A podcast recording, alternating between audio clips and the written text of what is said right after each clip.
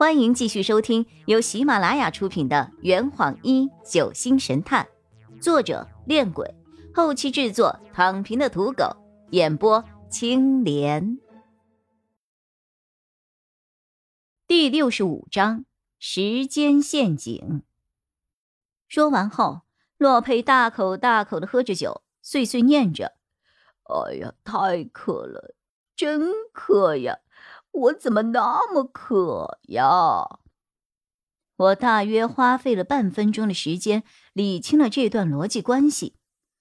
铃兰姑姑在看到死者后，以为是姑父杀的人，然后就将他以为是凶器的注射器丢在了我的房间门口的垃圾桶里，企图嫁祸于我。然后三宝又去找了林雨生。发现他死了之后，又在我房间门口的垃圾桶里看到了那只注射器，于是他便以为是我杀了人。为了帮我掩饰，他独自一人偷偷的处理掉了注射器，并声称自己在看到林雨生的时候他还活着。好大一张逻辑大网啊！包凯瞪大了双眼，杵在了原地，难以置信啊！三宝惊呼：“天哪！垃圾桶这段你是怎么想到的？我都没有提过。”洛佩不以为意的掏了掏耳朵：“老板娘不打自招的。杨子成先生有意隐瞒注射器丢失的事情，而林兰女士却刻意提起。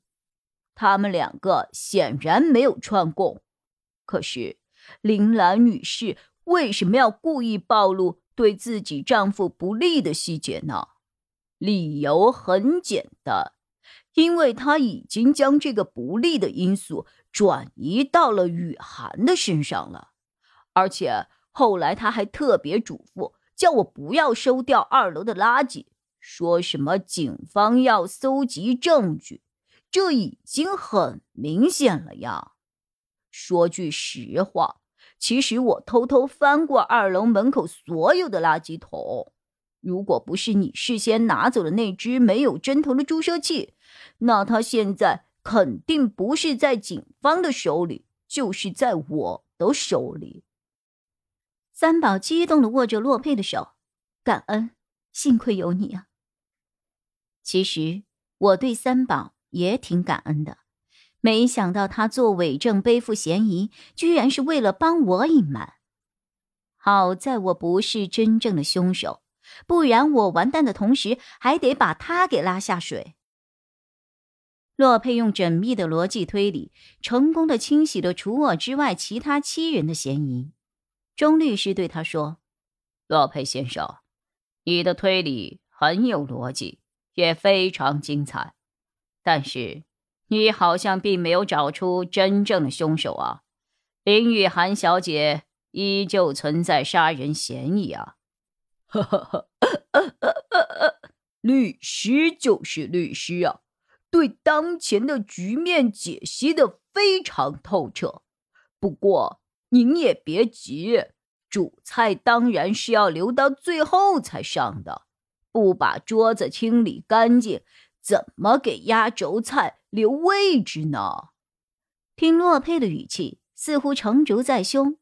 他提起酒葫芦，又是一通大饮。比起洛佩的酒量，大家似乎更关心另一件事儿。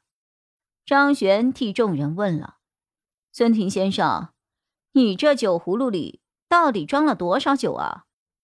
孙婷笑而不语。洛佩放下了酒葫芦。醉意又起，呃，各位，要解开林雨生的死亡之谜，最关键的一步在于确定他真正的死亡时间。在这里，先跟大家说明一下，我们法医袁千鹤女士经验丰富。资历深厚，他开具的死亡结论绝对没有问题。林雨生先生的确死于十一号下午四点三十分到六点三十分之间。可是，在现实中，我们却看到了与之相反的事实。既然验尸结果没有出错，那问题肯定出在活着的人的身上了。准确的来说，是出在我们所有人的时间感官之上。我说的明白点儿，真正的凶手在时间上钻了一个很大的空子，制造了三个时间陷阱。尽管这三个时间陷阱的效果没有能够为他制造出完美的不在场证据，却帮他找到了七个时间证人。并将死者真正的死亡时间隐藏在了我们未知的时空当中。实际上，这三个时间陷阱只有两个真正发挥了作用。死者放在桌上的金表是第一个时间陷阱，中招的就是杨子欣。不过，这个陷阱。除了帮助丁思琴和杨子成成功的洗脱杀人嫌疑外，也没有发挥其他特殊的作用。第二个陷阱就是大厅的这面挂钟。你们以为我没有注意到这个细节吗？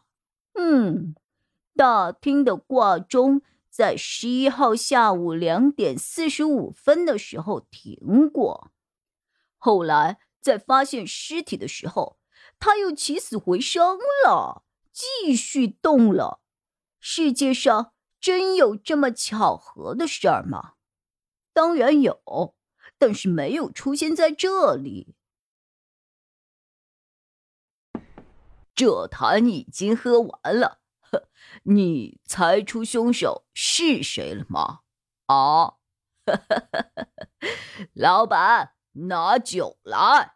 呃呃，更多精彩，请关注青莲嘚不嘚。